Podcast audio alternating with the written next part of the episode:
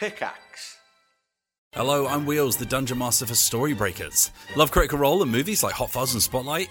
Actual play series Storybreakers combines the fantasy adventure of Dungeons and Dragons with small town comedy and mystery in an episodic tale of journalists on the hunt for the secret underbelly of a tiny town where nothing seems to happen.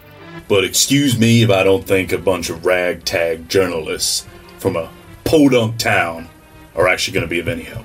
But technically, I don't come from here. When the mysterious arrival of a celebrity from the Heroes and Adventurers Guild sets off a strange conspiracy, the group will have to leave what they think they know about the world at the door if they're ever to unravel the truth at the heart of this seemingly nondescript town. It's not front page of the Susai Star News. I pulled up the, the today's like installment of the news to see what the front page actually is. There's a big picture of a pumpkin that's been stepped on, and it says outrage as pumpkin stepped on. Storybreaker Season 1 in its entirety is available for listening right now wherever you get your podcasts, with Season 2 on the way. Find out more at dicebreaker.com. The world that we lived in is not the world in which our brains were developed, right? So our brains evolved for a particular kind of lifestyle. And I think what we're actually seeing is that as humanity has progressed a lot, we've lost sight of like particular things that our brain used to rely on. So let's talk a little bit about emotional processing. So I want to start with a story. So I was w- once working with someone who was in the field of finance, and they came to my office and they were concerned that they were going to get fired. And so they were say they came in and they said, "I'm really anxious." And I said, "Okay, well, what are you anxious about?" They said, "Well, I'm paranoid I'm going to get fired. And so we, as we kind of dug into it, what we found is that, you know, this person's anxiety was sort of turning into a vicious cycle where they were, you know, they were afraid that they were going to get fired, which in turn means that anytime they were presenting, so they'd once a week they would kind of present to all the partners and stuff like that about the work that they were doing, the deals they were, were working on, things like that. And so the more anxious they became, like the more they would stumble over their words, like, oh my God, like the partners are all listening, like, oh, like I can't screw this up, I can't screw this up. And since their mind is not on what they're actually supposed to be presenting, but is so focused on not wanting to screw everything up, what would happen? They would screw up, right? They would stumble over their words, their, their presentation wouldn't kind of come out clear. And so they were just really concerned and terrified. And they just had to get a control of this anxiety. So they kind of came to my office and they're like, you know, can you help me like with the anxiety? And so we talked about lots of different stuff. And it was really interesting what ended up happening. We'll s- sort of share what what happens at the end of our talk today. But so we started working on that. And I think one of the key things that I, I sort of noticed as I was talking to him is that things seem to be getting harder, right? If we kind of look at people today, like I talk to a lot of people and it just seems like things are just getting harder. I get the sense that we're getting more kind of wrung out, right? As we go through life, I'll talk to people who are teenagers in their 20s and their 30s. Like life seems to just be squeezing everyone dry. And even if you look at some of these like things like the, the kind of anti-work movement or dating, like life, there just seems to be like more suffering. Like I get the sense that people today are going through life trying to take as little damage as possible. Because every time you like do something in your life, like it's not going to go well and you're going to like lose a piece of yourself. Like in online dating, for example, everyone's like, every single date I go on, it's like, I lose like this tiny part of myself, right? Like I went on another date, I dug real deep, I, you know, matched with 5,000 people. I went on one date and with things didn't really work out. And now it's like, am I going to be alone forever? And so it, it's kind of like life just, the more you go through life, the more like battered and bruised you get. And there's this kind of idea that what doesn't kill you makes you stronger. But I get the sense that when I talk to people, like they're just getting kind of, it's like death by a thousand cuts. As they try to move through life, they're just getting more and more shriveled and kind of patched up and defunct and like it just it just seems like we're not able to recover from things the way that we used to right? And so i was kind of thinking about this because is life actually getting worse? Like you know if we look at it humanity is advancing in so many different ways. Hopefully we'll have human beings on mars soon. You know medicine is advancing technology is advancing. Like we have commercial flights into space now. Like you know we have cell phones, right? So we can do all kinds of stuff. Like video games are super cool. There's like VR technology. We developed a COVID vaccine in two years. You know, like cancer treatments are improving. Like if you look around, like things seem to be getting better, right? If you look at the humanity is progressing, but why does it feel like we're getting worse, right? Why is humanity as a whole progressing? But it feels like every person I talk to who's trying to go through life is just getting like worse and worse, right? It almost feels like you start life with some amount of happiness and each negative experience you have like takes away some happiness and it's never to be gained again i get the sense of of a very limited resource that people are kind of like getting rid of as they try to go through life and so i think we have some terms uh, like burnout for example which is at an all-time high so why are like so many people burnt out when we have so many things that make our life convenient. So if we think about what used to what what should burn us out, like what should burn us out? It's like, you know, effort. But now I can get food delivered to my door. I don't have to have to sit up to work or be entertained. Like I can now do all my work or entertainment at my fingertips. You know, I can watch Breaking Bad on the toilet if I want to. Like there's all kinds of stuff. I can I can uh, take off my Switch off the dock and and you know walk into the bathtub and then like play Switch. Like there's so much convenience. You know, things should be getting easier, but it feels like things are getting harder. Hey, chat. Subscribing to our YouTube channel allows us to help more people with their mental health. Thanks to your support so far, we've already reached thousands of people from across the globe. So help us out and hit subscribe. Wait, they have to hit subscribe and click a bell now? And so if we want to understand, okay, like what's going on here? So are we just wrong? Are we like, you know, some of the people from the older generation are like, young kids nowadays, they're so ungrateful, they're so lazy. Like, you know, is that what's going on? Is, is, is generation, have we just gotten kind of, you know, lazy? Like what's, what's happening here? What's changed? Has anything changed? Is this just a perception? And what I kind of realized is that the world that we lived in is not the world in which our brains were developed right? So our brains evolved for a particular kind of lifestyle. And I think what we're actually seeing is that as humanity has progressed a lot, we've lost sight of like particular things that our brain used to rely on, took for granted so easily that now that we sort of lost it, we're kind of really confused about what we even lost because we weren't even aware of it. And in essence, I think that's emotional processing. And as a society, what we've lost sight of is the ability to emotionally process. In fact, it was so easy to do before that we don't even think about it necessarily like a skill, right? Like we kind of took it for granted because now we have all these like resources around emotional processing, right? Go see a therapist. But like 10,000 years ago or 20,000 years ago, there weren't therapists, and it's not, not like human beings were having trouble with emotional processing, right? They were just kind of going about and living their lives. So I want to share with y'all uh, an interesting perspective from like evolutionary psychology around how the brain processes emotions. And what we will discover is okay, once we understand how the brain processes emotions, we'll see how society has changed.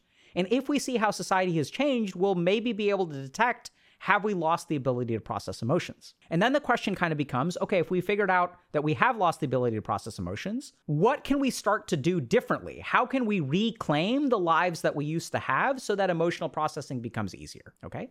So let's start with kind of how society used to exist. So the first thing is that we used to live in communal groups, right? So there's like a group of people. And so there was a limited amount of stuff to get you excited on a daily basis.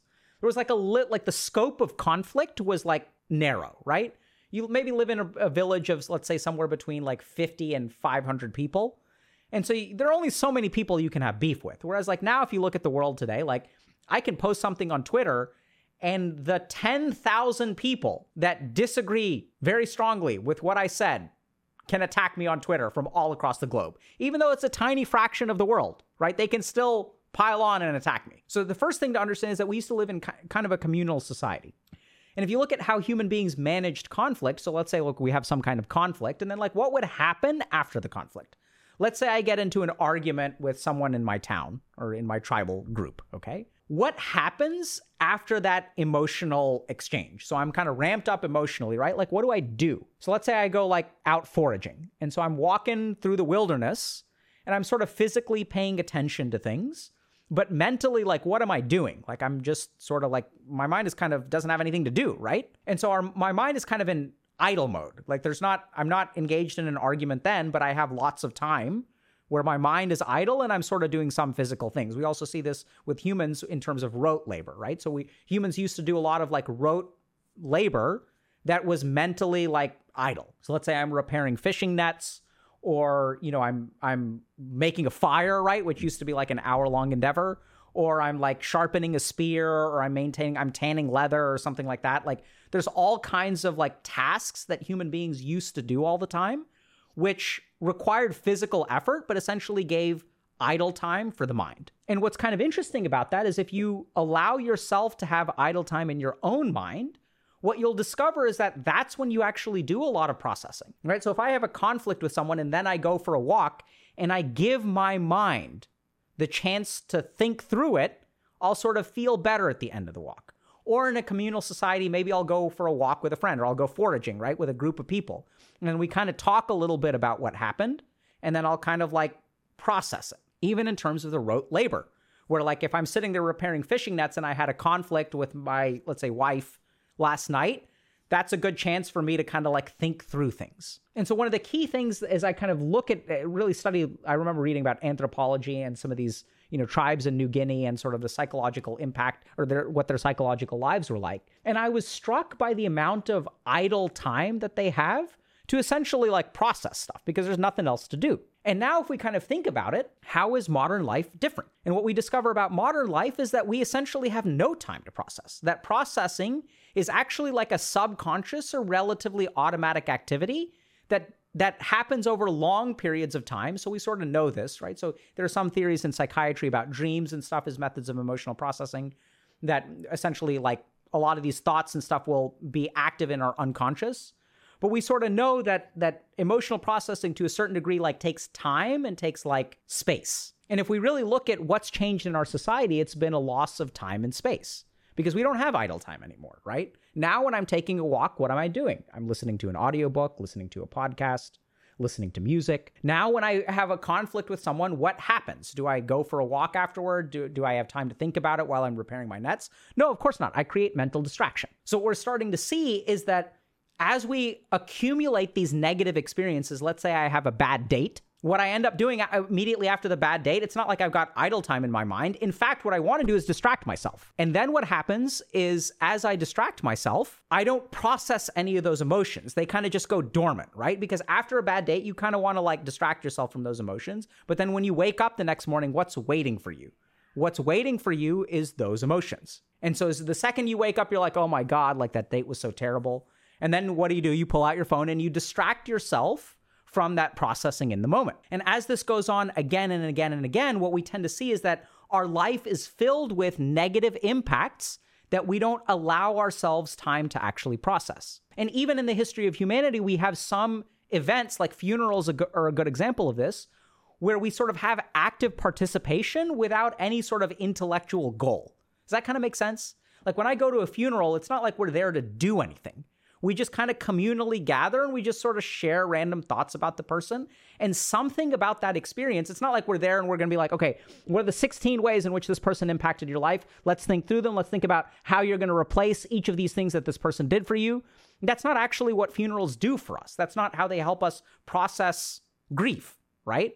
They just sort of create this like time and space that sort of has this this intensive participation without actually a whole lot of like mental work. And so our mind is allowed to almost be on autopilot and sort of process that grief in these funeral kind of situations. And if we look at life, essentially what we've lost is all of that kind of time because now we're doing something constant. We'll also, this is also why I think that memes are so telling, right? Because if after I've been through traumatic dating experiences, why do I love the memes that I love? And I think the reason we love the memes that we love is because we've got so much buried emotion that it takes some kind of humorous single image to evoke that emotion and it resonates with us, right? That's why we love memes. So I don't even think it's a coincidence that we've seen a rise in memes correlating with the lack of emotional processing. And the more we love memes because it speaks to what we struggle with in life, right? Because those things are things that we hold on to. We have all these negative experiences. Each date that I go on, each time I send out a job application in this massive pool. Each time that someone gets back to me after I've applied to a job and they're like, hey, can you upload your resume into our specific portal and retype everything? And it's like, that's why I sent a resume, right? Each of these tiny little traumatic experiences we have. And then what do we do as soon as I'm done uploading my resume into the 16th, you know, corporate portal because they want it formatted in their way? What do I do after 16 of those? I'm so exhausted that I'm gonna go play a video game. I sure as hell ain't gonna stop and think about it, right? I'm not gonna like be idle. I need to get the hell away from this. And so our society has given us so much space to distract ourselves from our emotions that we never end up processing them. And this is why it feels like as we go through life, we lose a piece of ourselves. with each negative experience. Because we do lose a piece of ourselves. The difference is that in the past, we knew how to find those pieces. We could get them back because we had this process of kind of emotional healing. And the lack of this also kind of explains some of these like emotional interactions and some of these things like trauma dumping on the internet where like now I've got this like gigantic pile of emotion that subsurface has been buried down with dopaminergic distraction. And then occasionally I'll like explode on someone on the internet. Or we'll see people who get really, really caught up, right? Or very, very angry. We'll see so much tilt and anger on the internet. Why is that? It's because none of this stuff gets processed. And sometimes what happens is people will go and they'll like vomit in some corner of the internet, right? They'll make some rant. But even if you think about the rant, what happens to that person after they type out their rant? They just go back to the distraction. So what we're almost seeing is like these surface level emotional managements. It's not like that person is getting to the root of the issue, right? They're just ranting for a little while and then they go do something else and then the emotions pile up again and then they kind of like overflow and rant again. So what we're seeing is that our society, this sort of natural emotional processing, has been replaced by this very like surface level distraction and sometimes even this like verbal diarrhea kind of stuff, which we call like venting. But venting is not the same as emotional processing. All it does is get rid of the stuff on top. And then what we really have to think a little bit about is okay, so like, what do we do about the stuff down below? How do we actually process our emotions and start to feel a little bit better about life? How do we recover from the damage that has been done? And that's where I think that what we've really lost sight of is some of this deeper emotional work. And if we think a little bit about the deeper emotional work, what are the attributes of it, right? So the first is that it requires time. The second is it requires space. The third is it requires something like exploration. And so what we've managed to actually do is create a system of professionals that in a certain amount of in a restricted time and in a restricted space can go deeper than you normally would, right? These are what we call therapists in the case, there are even other kinds of professionals, right? Like coaches. If we think about life coaches or, or career coaches or things like that, like we have a pretty robust coaching program. What we've really found is that coaches are really good at understanding those kinds of problems and then helping you do that emotional work so that you can actually like move forward and achieve your goals. Which going back to our original case at the beginning, so here's just a prime example of that, right? So this is a person who came in and was really, really concerned about losing their job. And so what ended up happening is we talked about it. They're like, okay, like, well, why are you so stressed out about losing your job? And what they sort of told me is that, you know, I'm really a team player. Like I like working on teams. Um, they were a professional athlete and had done a lot of team oriented sports. And so that what they were really looking for is like a team. And what they really hated the most, the root of all their problems at this particular uh, financial institution, was that it was like really competitive. It was sort of like a dog eat dog kind of world, right? So what would happen is if they were working on a deal with a couple of colleagues, the colleagues would try to make themselves look good by like taking the credit. And as they started taking more and more credit, the person I was working with started to feel really, really anxious because now they're losing credit for their work. People are going to think that they're a waste of space. People are thinking that they're not carrying their weight, and that triggers all the anxiety.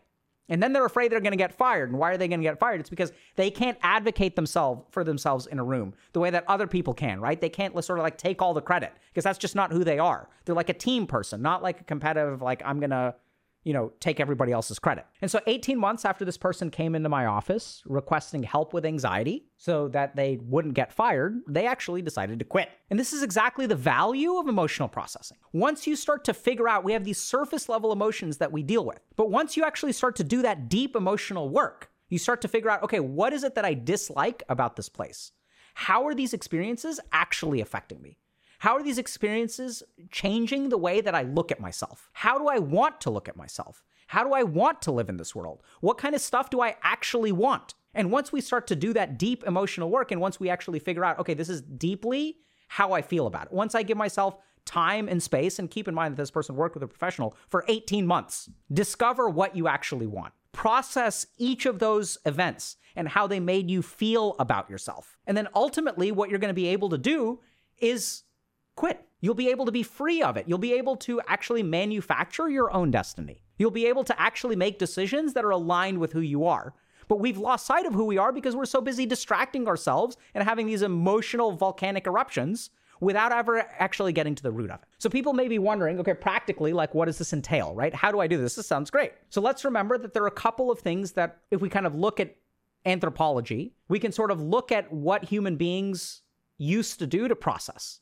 And we can try to create those in a sort of targeted way. So the thing, the first thing, at the, uh, you know, at the top of my list is journaling. And journaling is a little bit tricky because people will say like, "Oh, like you should journal," but then I don't know if y'all are like this. I'm kind of like this, where I didn't know how to journal because everyone says you should journal, but no one teaches you how to journal, right? Because even journals are like private. It's not like if I start journaling at the age of 12, no one's supposed to read it. So how am I supposed to get feedback on whether I'm journaling properly or improperly?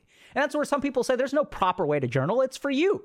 But this is what's really frustrating is if you're kind of like me, where you're kind of like a logical, scientific person, if people are in touch with their feelings, they can figure out how to journal on their own. But I don't know how to journal. I need like, I need to understand what's the point? What am I trying to do? Like, and they're like, that's not the point of journaling. No, BS. It can be the point of journaling, right? So no one teaches us how to journal.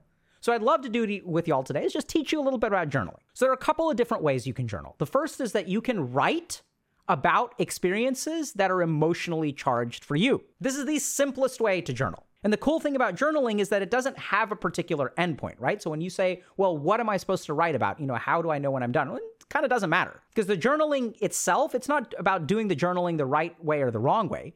It's that the journaling is going to be a substitute for that sort of idle work and giving your mind time to start processing. And then your mind will do the subconscious processing on its own. So I would say just write about experiences that are emotionally engaging for you. And what does that mean, emotionally engaging? It means things that made you feel good or feel bad. Now, sometimes people may be kind of confused and they're like, okay, but like, I don't want to journal about that, right? So sometimes people run into resistance around journaling around emotionally active experiences, which makes perfect sense because they're emotionally engaging and sometimes we try to avoid that crap. And since we avoid we want to avoid that crap, that's how we end up in the dopaminergic crap, right? That's how we end up in video games and social media and Twitter and Reddit and memes because we're trying to avoid it. So then the other thing that you can do if that's even too emotionally charged for you, you can write about what happened or this week. You can just jot down thoughts that you have, things that you want to think about, things that you want to jot down right? And you may say, but but then what's the point of that? Like, I don't need to recap what happened this week or what happened today. That doesn't do me any good. And that's where once again I think you're kind of missing the point, which is that the goal is not cognitive. The goal is not to logically decide at the end like pros and cons lists. That's not what the goal is. The goal is to actually remember what we're missing in society is time and space. Idle time for our mind to like, kind of digest what's happened to us. So all you need to do is engage in some kind of activity that gives your mind that time and space. It actually doesn't need to be very goal oriented. So you can write about emotional experiences, you can write about your day, you can jot down thoughts or ideas or things that you're interested in. All right, so sometimes I'll, when I journal, I'll kind of make notes about philosophy or science or what I think is wrong with the world. And all of those things can be incredibly productive because what we're really trying to do is give our mind some more of that time and space to actually do that deep emotional work, which it'll do on, on, its own. You don't have to speed it along. Now, a couple of other things that people will do to sort of help with emotional processing. So, you can, of course, work with a professional. So, especially depending on the kind of processing you're trying to do. I'd say a therapist is a really good idea. If you're the kind of processing you're trying to do is to try to figure out, okay, what do I want to do with my life? Am I looking for direction or am I looking to unburden myself from the past. If your primary goal is to unburden yourself from the past, I definitely recommend therapy. If your goal is to try to figure out what you want from this life, I think coaching or spirituality is actually like a better fit. So there are other things that I think are really, really conducive to this. So remember that the requirements that our ancestors used were sort of rote physical activity with mental idle time. So any activity like that, I think will sort of help you emotionally process. So my personal take is like I love hiking and we sort of know this, right? We know that when people go hiking for three months in the mountains, they come back as different human beings, right? Like they're like they know what they want from life. They like found themselves in in you know the Himalayas after a six month hike, and they like just become different people. And if you kind of think a little bit about that, well, hold on a second, how does that work? Well, essentially, what they did is gave themselves a, a steroid shot of emotional processing. They gave themselves so much idle time and physical activity that they processed a bunch of stuff. And it all happens somewhat subconsciously that they come back as transformed people. So, nature, I think, absolutely helps, but it's really those couple of components that you have to have some amount of physical demand with mental idleness without a clear mental goal, because that's not really emotional processing. So, these are a couple of tips that I'd really suggest if you're someone who feels like going through life just takes more and more out of you. What I've really found is that people really struggle with this because every experience becomes has to be perfect because you can't afford the loss. Does that make sense? Like you, you you can't waste your life dating this one person because if you've wasted 2 years on this person, what are you going to like that's those 2 years are gone and you're never going to be able to get them back. And we've lost the ability to recover from our injuries in life, which is part of the reason that we've become so miserly with Uh, actually making commitments, right? And if I can't recover from the emotional damage, if I'm going to be traumatized by dating this person, I have to be so much more hesitant to date them in the first place as I become hesitant to date them in the first place, I stop actually living life because I'm afraid of making mistakes. And so I think what we've really lost more than anything else is the ability to emotionally process. And as we get little pieces of our soul clipped away by the experiences of life, and as we turn to technology, we, we don't really allow ourselves to heal and recover from it because te- technology is so good at distracting. And so if you find yourself in this kind of situation, I'd strongly recommend you take a look at emotional processing. You start to do some of these activities like journal or meditate or go see a therapist or coach. Or if you've got the time, go find yourself in the Himalayas for six months. Like, that's fantastic. Go do that. But in the absence of that, hopefully this has been a little bit helpful. And if you want to start somewhere, start with journaling.